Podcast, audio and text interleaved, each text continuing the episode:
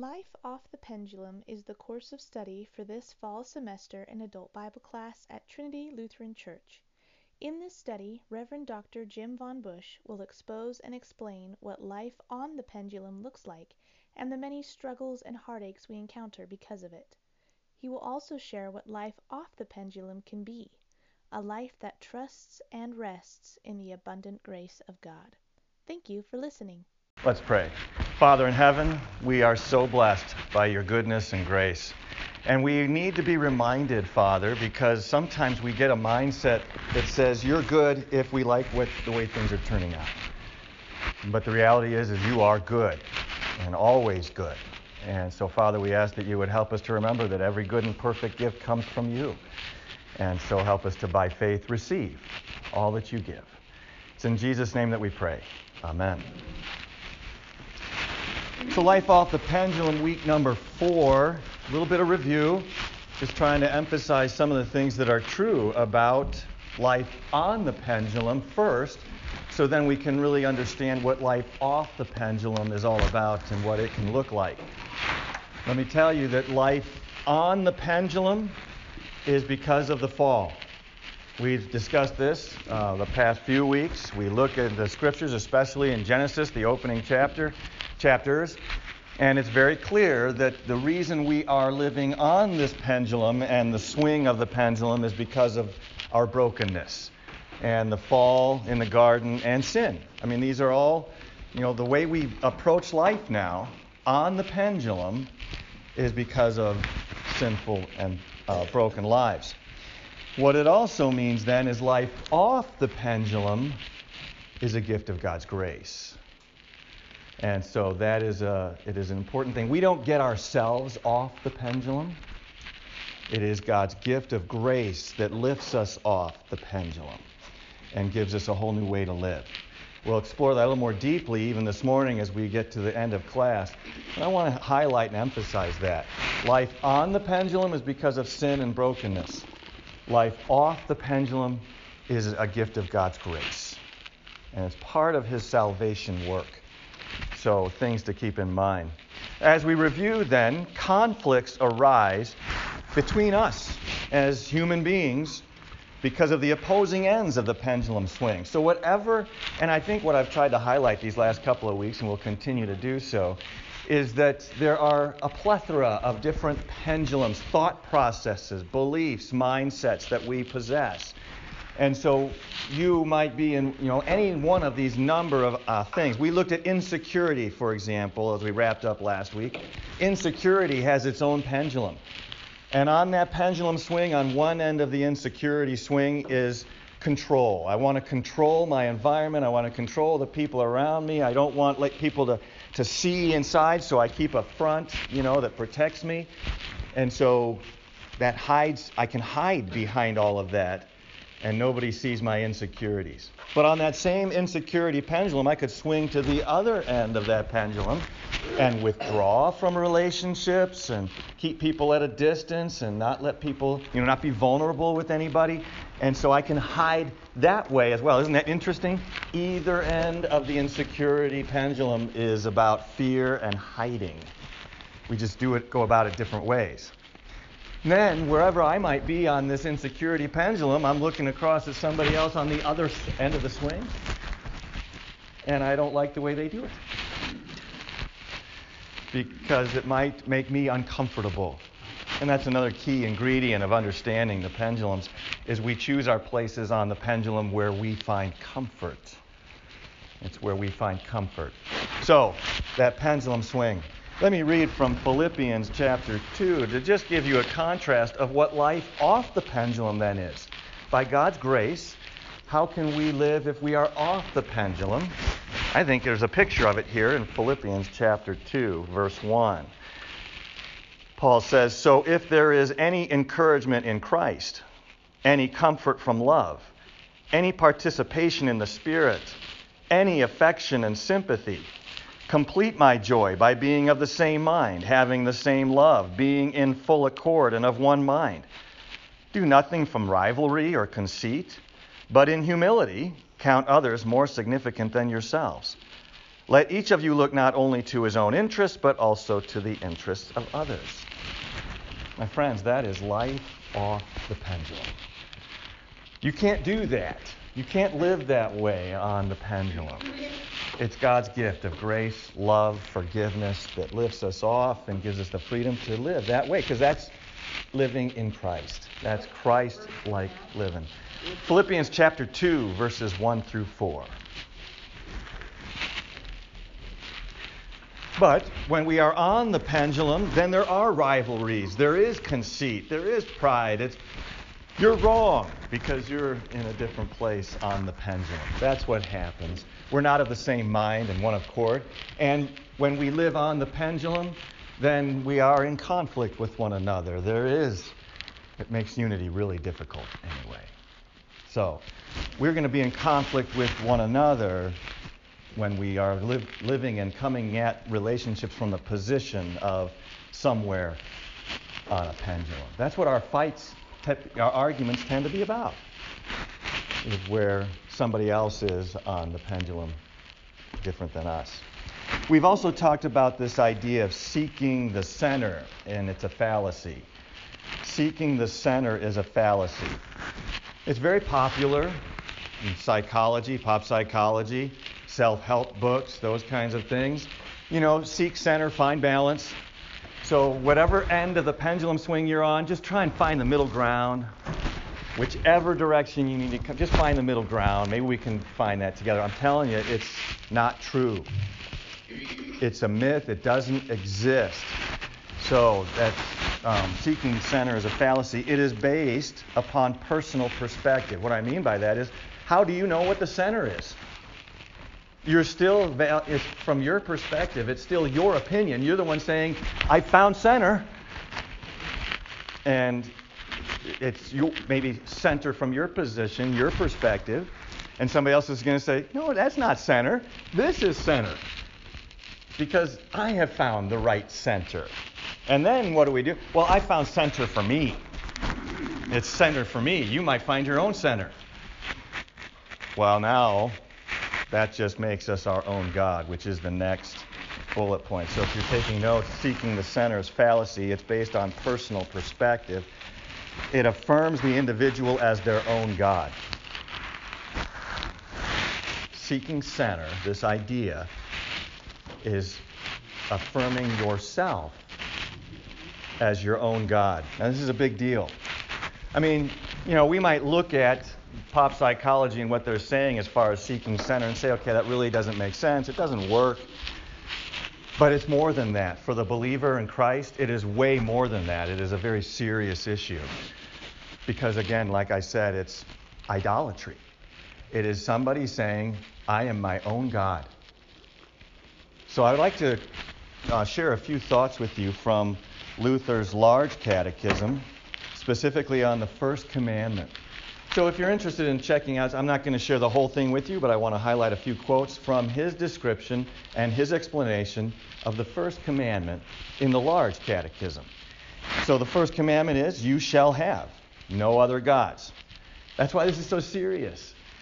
Seeking center, finding balance, saying it's from my perspective and I have now set myself up as my own God, is violating the very first commandment. Luther says, What does this mean? Simply, from God's perspective, you shall have me alone as your God. So, what does it mean to have a God? Luther goes on and asks the question, What is a God? And the answer, a God means that from which we are to expect all good and in which we are to take refuge in all distress.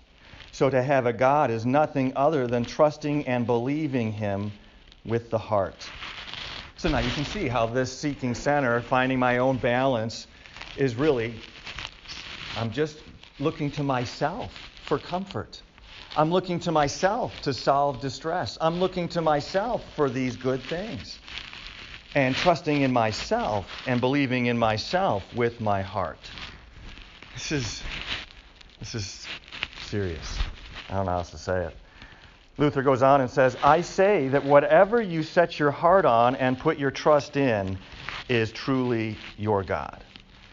So, the purpose of the first commandment is to require true faith and trust from the heart, which settles upon the only true God and clings to Him alone. It's like saying this, again, from God's perspective See to it that you, let me start over. See to it that you let me alone be your God and never seek another. What are comforting words. God says to each one of us, See to it that you let me alone be your God and don't seek after another. In other words, whatever you lack of good things, expect it from me. God can, you know, again, from this perspective, God says, Look to me for good things. And whenever you suffer misfortune and distress, crawl and cling to me. I will give you enough and help you out of every need. Only do not let your heart cleave to or rest on another. Many a person thinks that he has God and everything in abundance when he has money and possessions. He trusts in them, boasts about them. See, we can put our trust in just about anything. And Luther is explaining from the first commandment that that's living life on the pendulum. Of course, Luther didn't say it that way, but that's what in fact is happening. You're trusting in something else money, possessions.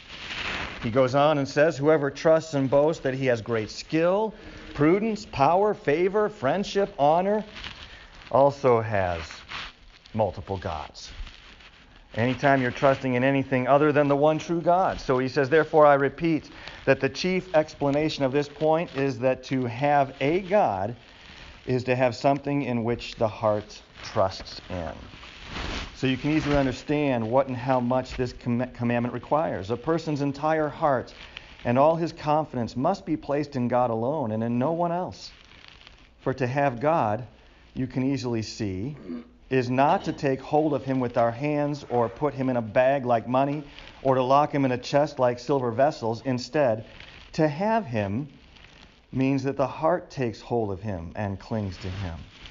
To cling to him with the heart is nothing else than to trust him entirely.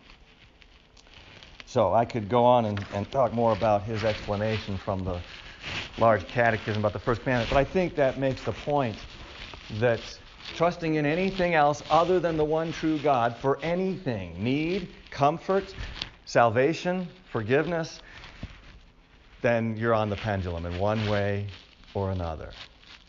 So, by God's gift of grace, He lifts us off the pendulum and enables us through His Holy Spirit to trust Him.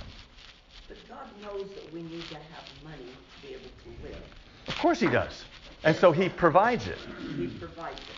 So when I'm not, so we are not making that our God. Lucille, it's, it's, is the money something you rely on because God has given it to you to buy your groceries? Okay. Are you trusting in it for comfort? Are you trusting in it for security? Are you trusting in it for salvation? No. Then, but that's the difference. Yeah, that's what we do. hmm Yeah, thank you, Lucy. And that's the same thing is going to be true in many ways.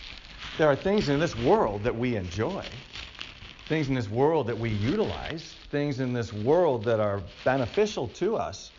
The question is, are you trusting in them with your heart for something?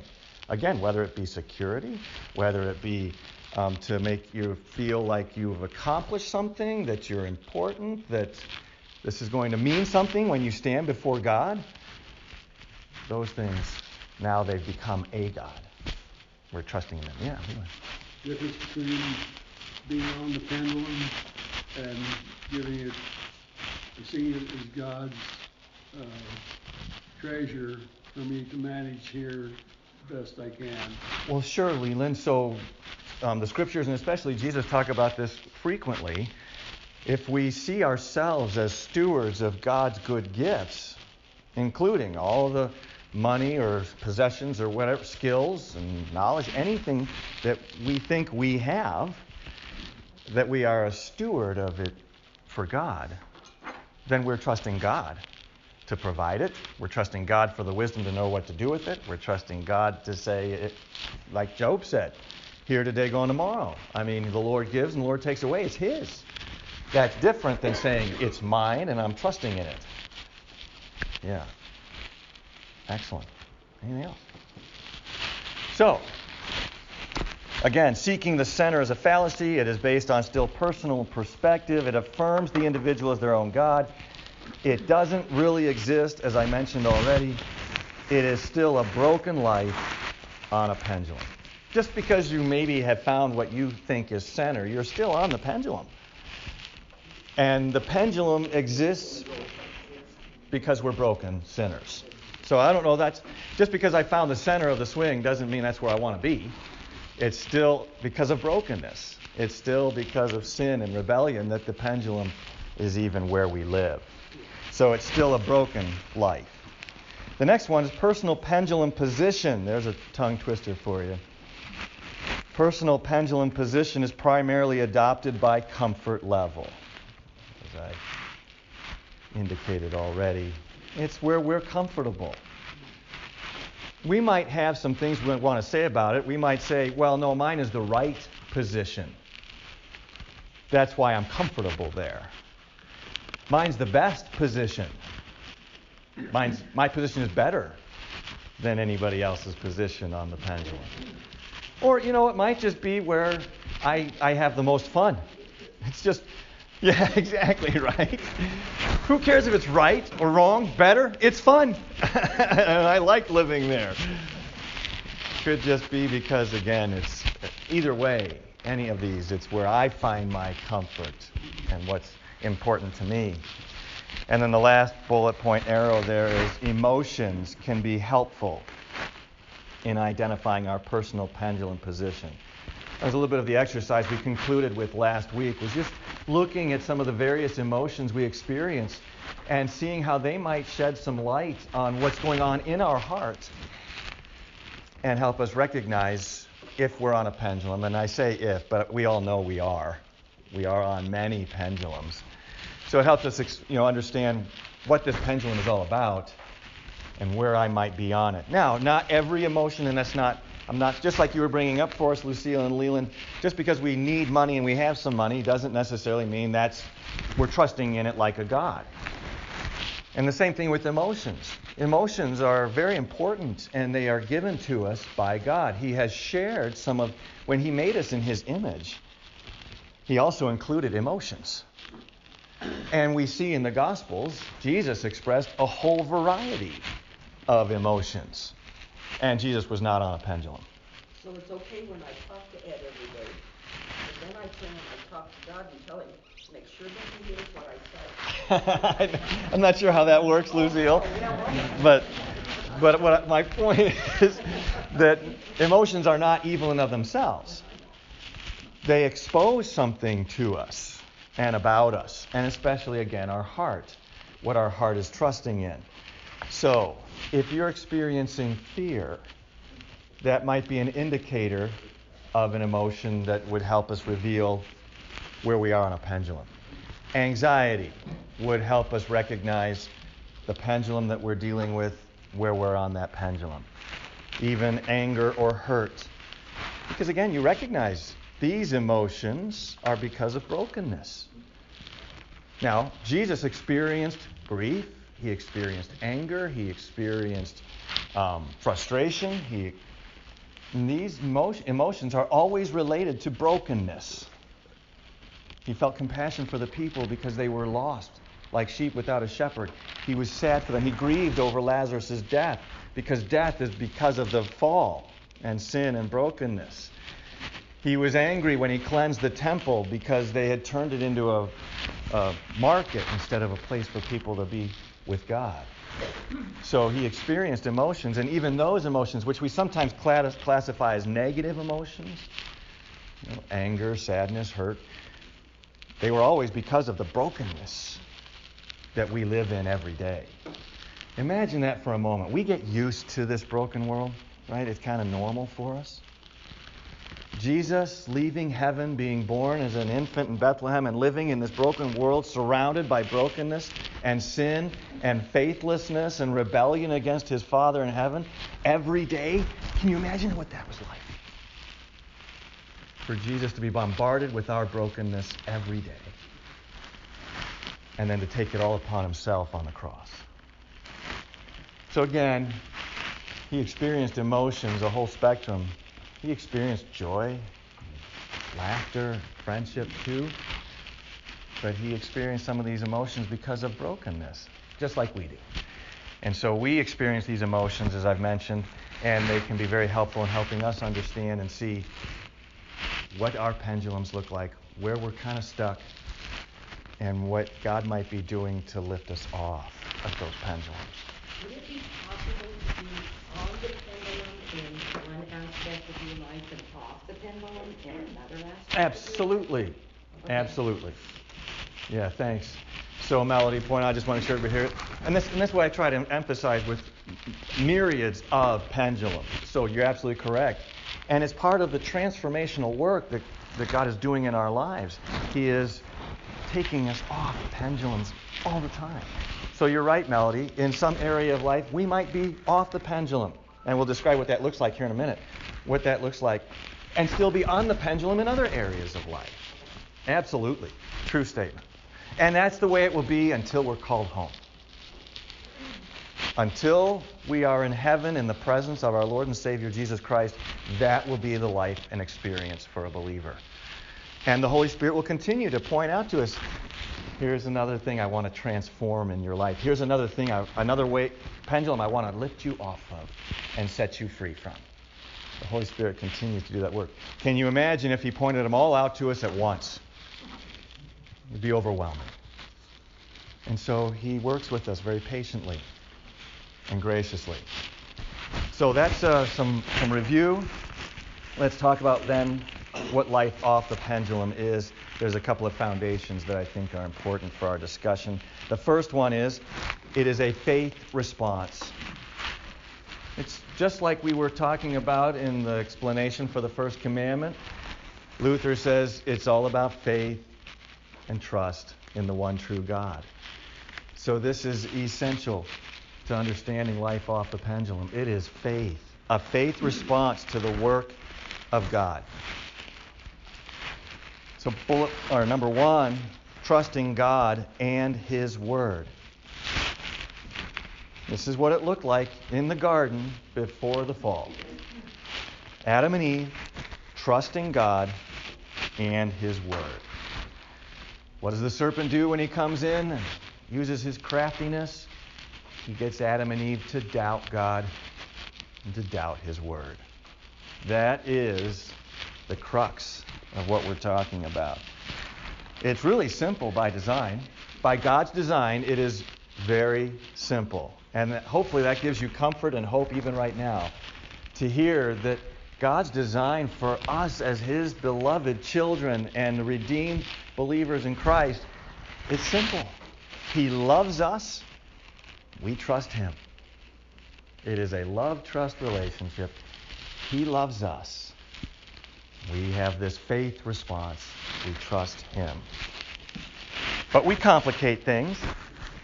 And then what we have found now, because of living in a broken world as broken people, second one is that we are holding two seemingly opposing truths in tension at the same time.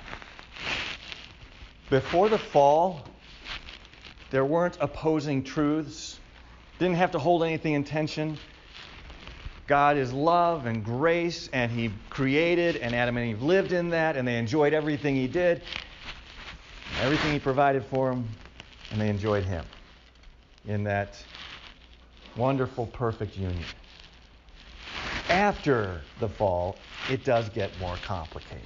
Now, God knew that the serpent was going to come and tempt Eve.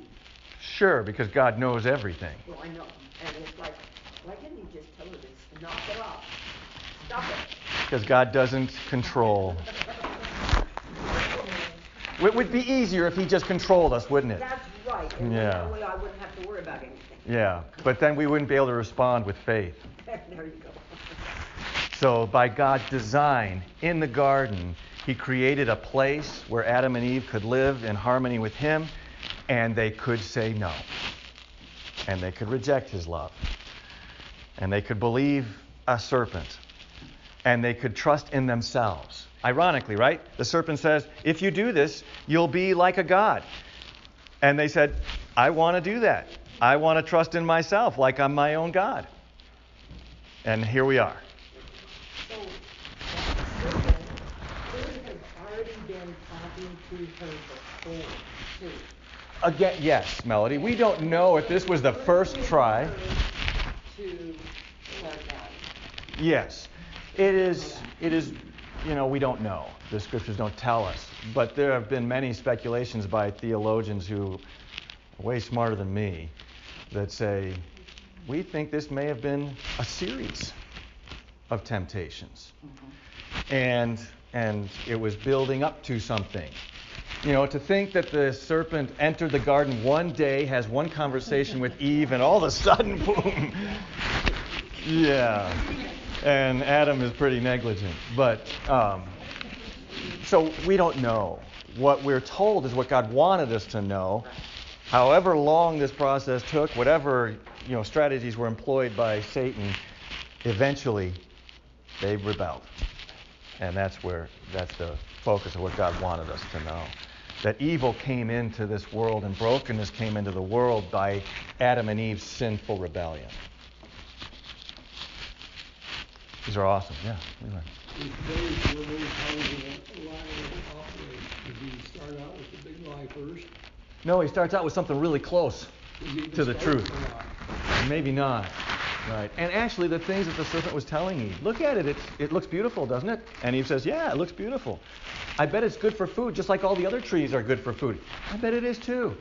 And not only that, unlike everything else in the garden, this one makes you like a god. So, again, the best liar is the one who has mostly truth and a little lie. But, you know, we don't need to dwell on how to be a good liar. So, we got that. So, again, uh, holding seemingly, and that's an, you know, an important word there, seemingly opposing truths in tension at the same time. We use phrases like this sinner and saint. The believer in Jesus Christ is simultaneously, this would seem opposing, right? Either you're a sinner or you're a saint. But what we understand to be true from God's Word and His promises and truth about us is the believer in Jesus Christ, the one who is baptized into Christ, is both sinner and saint at the same time. So when you look in the mirror, you see a person looking back at you that is both sinner and saint. Going back to what you said already, Melody, we'll be on some we'll be on some pendulums, and we'll be off some pendulums. Sinner and saint at the same time. We also talk about law and gospel. It's not all law, and it's not all gospel.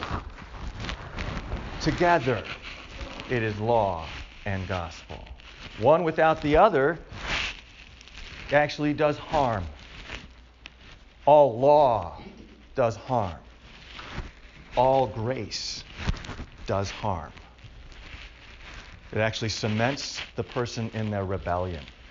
When God took Adam and Eve out of the garden, prevented them from reaching out and eating from the tree of life, put the angel at the gate with the flaming sword so they couldn't go back in. Boy, that sounds like harsh punishment. It was grace. It's grace. Otherwise, they would have been cemented in their condemnation. But God provides salvation for them. So, all law is all condemnation. All grace actually says, you're fine just the way you are, and cements them in their condemnation. So, law and gospel. We also talk about grace and work. We see it from the first pages of the scriptures all the way through. God gives grace, and it's followed by work. He created Adam and Eve, placed them in a perfect garden, and what does he say? Be fruitful, multiply, and tend the garden. Work. There was work before the fall. So we see this pattern as well. There's grace and work together. What seems like seemingly opposing truths brought together. So this is by faith that we receive this. What happens, though, as you can see the graphic here with that rope that's about stretched and ready to break, because of our broken nature, we see things as an either or. Like I was just trying to illustrate either a sinner or a saint, either law or gospel, either grace or works. We try and separate those things, and it results in tremendous stress in your life by trying to separate those things. But we see life as an either or. It's also where a lot of our conflicts arise with one another. Either you're right or I'm right. Either or. So that's part of the fall and it's part of living on the pendulum. But as I've been alluding to multiple times now, Genesis chapter 3, as I just said, the result of eating from that forbidden fruit was death. God said, if you eat from that, you will die, and God is faithful to his promises. And so death entered the world. And Adam and Eve now would face, they immediately faced spiritual death, separated from God, and physical death 900 years later, or approximately. But death was the result of that, and banishment from the garden. That's law. Right? That's law. But there is also life and redemption. He says to the, to the serpent, with Adam and Eve listening, I'm going to send someone, and he will crush your head, and you will bruise his heel. And we refer to this as the very first gospel, when he promised a Savior. So in Genesis 3, there is death and banishment, but there is also life and redemption through a promised Savior. We hold these things together. They seem opposite and opposing to one another, and yet by faith, we believe both to be true. We experience death and separation from God. At the same time, we also experience life and redemption through Jesus Christ, the Savior. Both are true. So instead of an either or, it's a both and. And again, this can't be finding that center. You don't find center by saying, you know, both and is a faith moment holding two things that seem to be opposite together at the same time. And what it means is God said it. This is what God said, therefore I believe it to be true. I didn't come up with this on my own. It's what God has revealed. Now, there is a picture of the violin because there's still tension, right? The rope is meant to, to illustrate tension. Two things pulling on each other until it breaks, either or. But when you tune up a violin, those strings are under some significant tension. And it's the only way it works. If the violin strings are under tension and tuned just right, then the master can play a beautiful song. So it's still tension, but it's a completely different kind of attention. Rather than either or, both and. Because God said it, and He explains it to us that way. So, first thing about life off the pendulum, it's a faith response. Which is why I've said and continue to be convinced of life off the pendulum is only available to believers in Jesus Christ. Because it's a faith response to God. Any comments, questions before we flip to the back side of the page? Anything that I could clarify? In verse 2 was death and life, right? It's, so it's death and banishment from the garden. Banishment. Banishment, sent away, driven out. And the second one is life and redemption. Thanks, Lucille. Death and banishment, life and redemption, law and gospel. Let's look at Psalm 46 for a minute. What I'd like us to do now is kind of explore this tension idea that I've just been discussing. What are we going to hold in tension? What two things that are seemingly opposed to one another are actually together in God's uh, way of looking at things and describing them for us? So David is writing Psalm 46. He says, God is our refuge and strength, a very present help in trouble. Therefore, we will not fear, though the earth gives way, though the mountains be moved into the heart of the sea, though its waters roar and foam, though the mountains tremble at its swelling. So, we're going to hold a couple of things in tension here at the same time. What's in tension in these verses? Well, when David writes this, when he talks about this trouble, he is on the eve of battle. I mean, he's been engaged in war. Most of his life, actually, as king, was about war with from from the moments of fighting the giant all the way through to the end. It's been battles for David, even against his own king, King Saul. So there's his life is full of trouble. But what he's talking about here at this moment, we believe, is he's getting ready to go into battle. He's still in wartime, and it looks bad. It looks very bad. And so he says, here's the two things in tension, right? He is in deep trouble, and his help is present. Both and. You would think that would be one or the other. In our own lives, on the pendulum, we look at this like if God was really here taking care of me, answering my prayers, I would be out of this trouble. I wouldn't be experiencing this suffering. I wouldn't be challenged with this broken relationship or a health issue or a financial strain. If God was really here with me, I wouldn't be in trouble. That's quite often the way we look at life. That's on the pendulum. You hear those kinds of things all the time. But David says, I'm in trouble and my help is present with me. In trouble. Remember the boys in the furnace? Shadrach, Meshach, and Abednego? What did they say? When Nebuchadnezzar is threatening, you either bow down to me now or you're into the furnace. They said, We believe that God is able to rescue us, save us from you and this furnace. But even if he does not, our faith remains in him. And what's the next thing? They're in the furnace. You would think, I mean, they had this great expression of faith and they were trusting God, and when's he going to swoop in and say, okay, I'm going to be greater than King Nebuchadnezzar and save you from this? He didn't.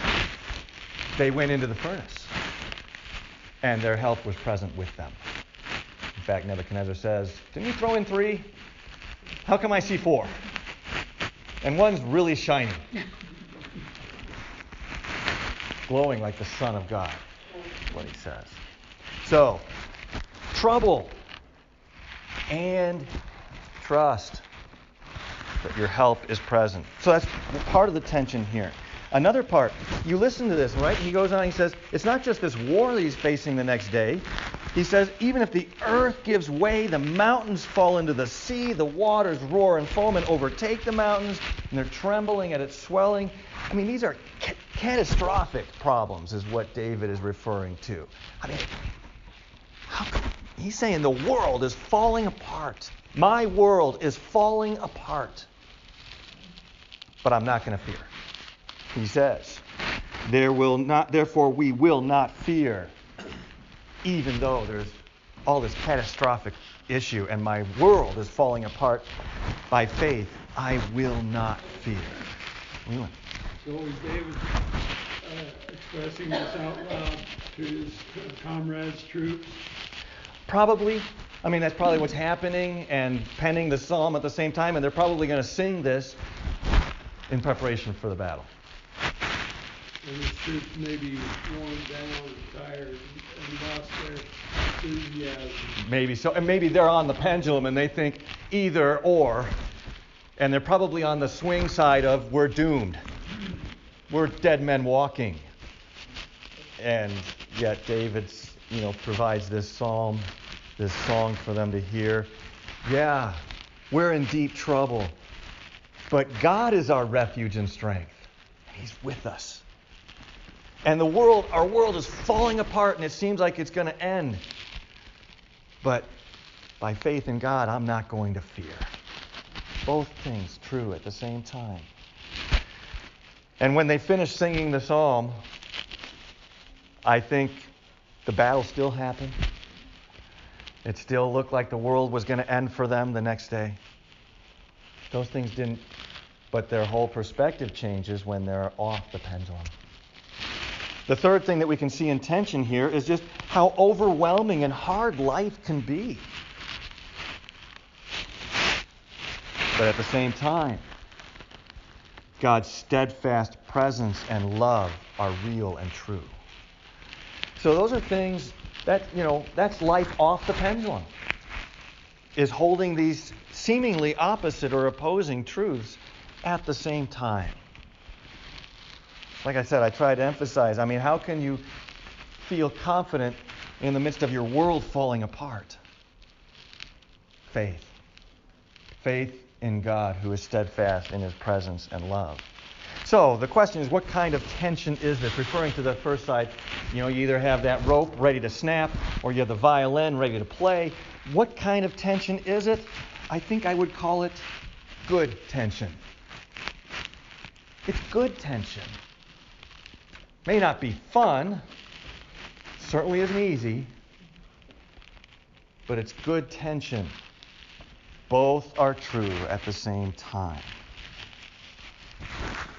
Very different than the brokenness of life on the pendulum, which says it's one or the other. That's the pendulum swing. It's either one or the other. Either I'm in trouble and doomed, or help is coming. One or the other. Either life is falling apart tomorrow, or God's going to rescue me out of this trouble. One or the other. And yet, what we see here in Psalm 46 is life is falling apart, and God is holding you in his hands. Let's look at Psalm 22. You're going to be very familiar with this one. Jesus quotes it from the cross. David writes, My God, my God, why have you forsaken me? Why are you so far from saving me from the words of my groaning? Oh my God, I cry by day, but you do not answer, and by night, and I, but I find no rest. Yet you are holy, enthroned on the praises of Israel. In you our father trust, our fathers trusted, they trusted, and you delivered them. So let's let's look at this one for a minute. What is the tension in this scripture passage? What do you what do you see? What two things are we going to hold together that seem to be in opposition? That would be on one side. What's on the other side, Lucille? Feeling forsaken. Forsaken. Yep. So let's put this together for a minute because we got two different opposing ideas going at work here. So let's go with the trust first. The other side of, you know, the thing that we're going to hold together with that one is David is feeling devastated. I think he's, my God, my God, where are you? You haven't heard me during the day. You haven't seen me staying awake all night. I'm devastated. I'm still going to trust. Still trusting. See, those are two things that seem opposed, but we're holding them together. And then the idea of being forsaken. Really? Is God going to forsake? He says, I won't forsake you. Because, and, and, we can trust His word because He's holy. So on the one side, we feel forsaken, but at the same time, we know God is holy. And we know He doesn't change. And we know He keeps His promises because He's faithful and good. So I feel forsaken. And, and truly, Jesus Christ on the cross didn't just feel forsaken, he was forsaken. When he cries out these, these words from Psalm 22, My God, my God, why have you forsaken me? It's because he did. God abandoned Jesus on the cross as he carried our sins. So, but David is saying here, I feel forsaken, yet God is, I know he's holy and so he keeps his promises. There's one more. So we have forsaken and holy, we have devastated and trusting. Can you see the third one? Delivered. Delivered is, on, is one of them, and the other one is death. Death and deliverance. Seemingly opposing ideas, and yet together. By faith, we believe that this is true because God said it. So, I mean, David and both, and then Christ saying it later, it's about death. And yet, we know we'll be delivered. And you deliver them. That's how he finishes that. And David was delivered, and Christ was delivered, delivered from death, rose again on the third day. And we experience death every day and deliverance every day. Seemingly opposite ideas, and yet by faith we hold them in tension. So, again, what kind of tension would we say this is? I think it's good tension. It's good tension. Both are true. So, faith, that's the first foundational truth of living life off the pendulum. The second is faithful application of that truth. Faithful application of it. See, it's one thing to know something, it's completely different to live that something. So let's look at Romans 6, verses 3 through 6 for a moment. This is the baptismal remembrance we include at every funeral or memorial service. So, reading from Romans 6, Paul says, Do you not know that all of us who have been baptized into Christ Jesus were baptized into his death? We were buried, therefore, with him by baptism into death, in order that just as Christ was raised from the dead by the glory of the Father, we too might walk in newness of life. So you're already you know, you're hearing it, right? There are seemingly opposing truths that Paul is saying we believe simultaneously. We hold on to them at the same time. Both are true. We go on. For if we have been united with him in a death like his, we shall certainly be united with him in a resurrection like his.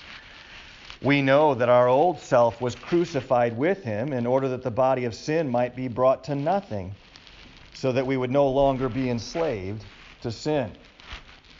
So there's lots of opportunities here to see a couple of things that we hold together by faith. And it's not our intellect, it's not our reason, it's not us just trying to sort it out and say, okay, yeah, I can mash those together.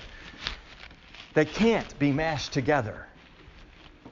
It's by faith, trusting that God's word is true and that both and are true. So, one of the things we see right away is there's death death and buried, which is the consequences of sin. We also see baptized, cleansed, forgiven, and alive. We see that we were buried with Christ, and then we see that we are alive and walking with Christ. Both and. And then we see that death separates, but also We've been joined together and united with him. So we know for sure. I mean, that's one of the things, the promises of the fall is if you eat from the tree, death, separation. And yet here we have a statement if we've been united with him in a death like his, we will also be united with him in a resurrection like his. So again, death separates us, but in Christ we have been joined and united. He speaks about the old self. We know that our old self was crucified, the new self is alive. And as we talked about already, it's a great picture of both the sinner and the saint simultaneously living this life. Sinner and saint. That we be brought to nothing so that we would no longer be enslaved to sin sinner and saint at the same time. Galatians chapter 2, verse 20. Paul says, I have been crucified with Christ. It is no longer I who live, but Christ who lives in me. And the life I now live in the flesh, I live by faith in the Son of God. And he says, I've been crucified, but I'm still living a life in the flesh.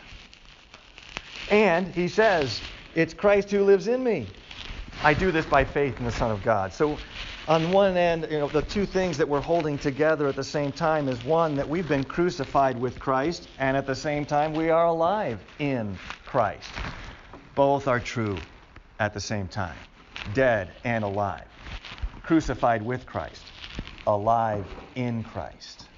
And I, you know, I don't know, I think those preparation, preparations, prepositions are important in that moment. Buried with alive in. Buried with Christ, alive in Christ.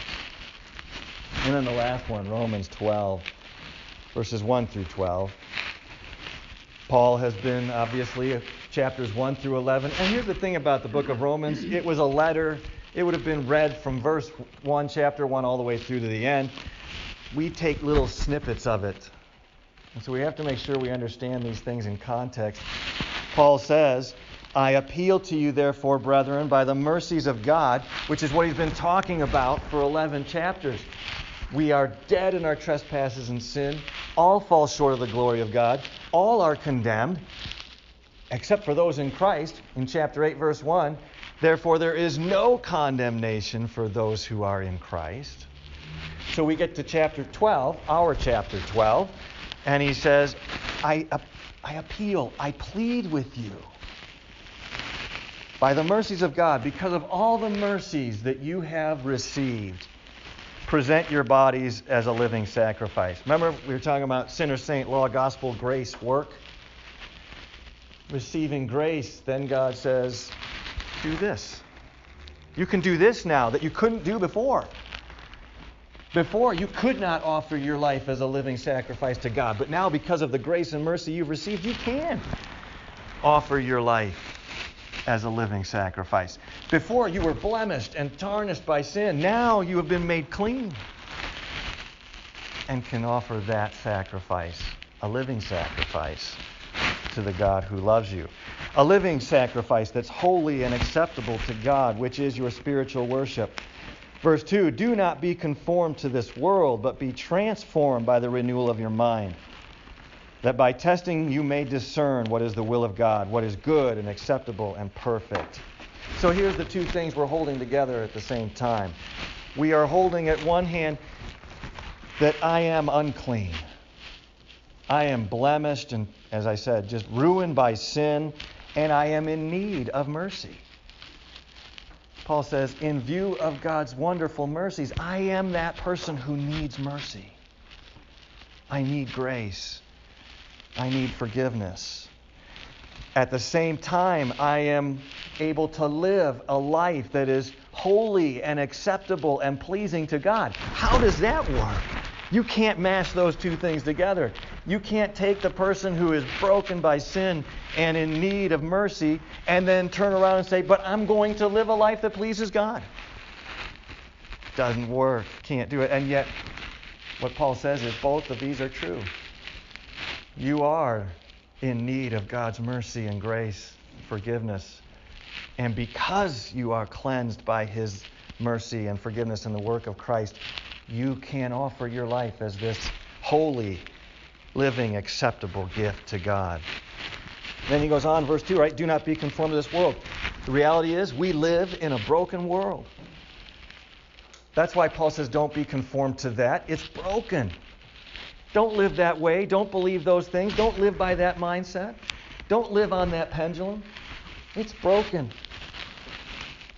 At the same time, we can live a life that's discerning and, and know what God's good and perfect will is in our life. So we can live in a broken world and at the same time live a life that is pleasing to God and recognize and experience His will that we know is good, acceptable, and perfect. So, I want to read again from Galatians 2:20 to wrap up this morning. I didn't read the whole verse, so I'll start again. Paul says, "I have been crucified with Christ. It is no longer I who live, but Christ who lives in me. And the life I now live in the flesh, I live by faith in the Son of God, who loved me and gave himself for me." Living by faith in the Son of God, Jesus Christ, who loves you and gave his life for you. Almighty God and our Father in heaven, we thank you so very much for your love and grace that you have poured out upon us in so many ways, especially through your Son, Jesus Christ, who loves us and gave his life for us. So it's in his name that we pray. Amen.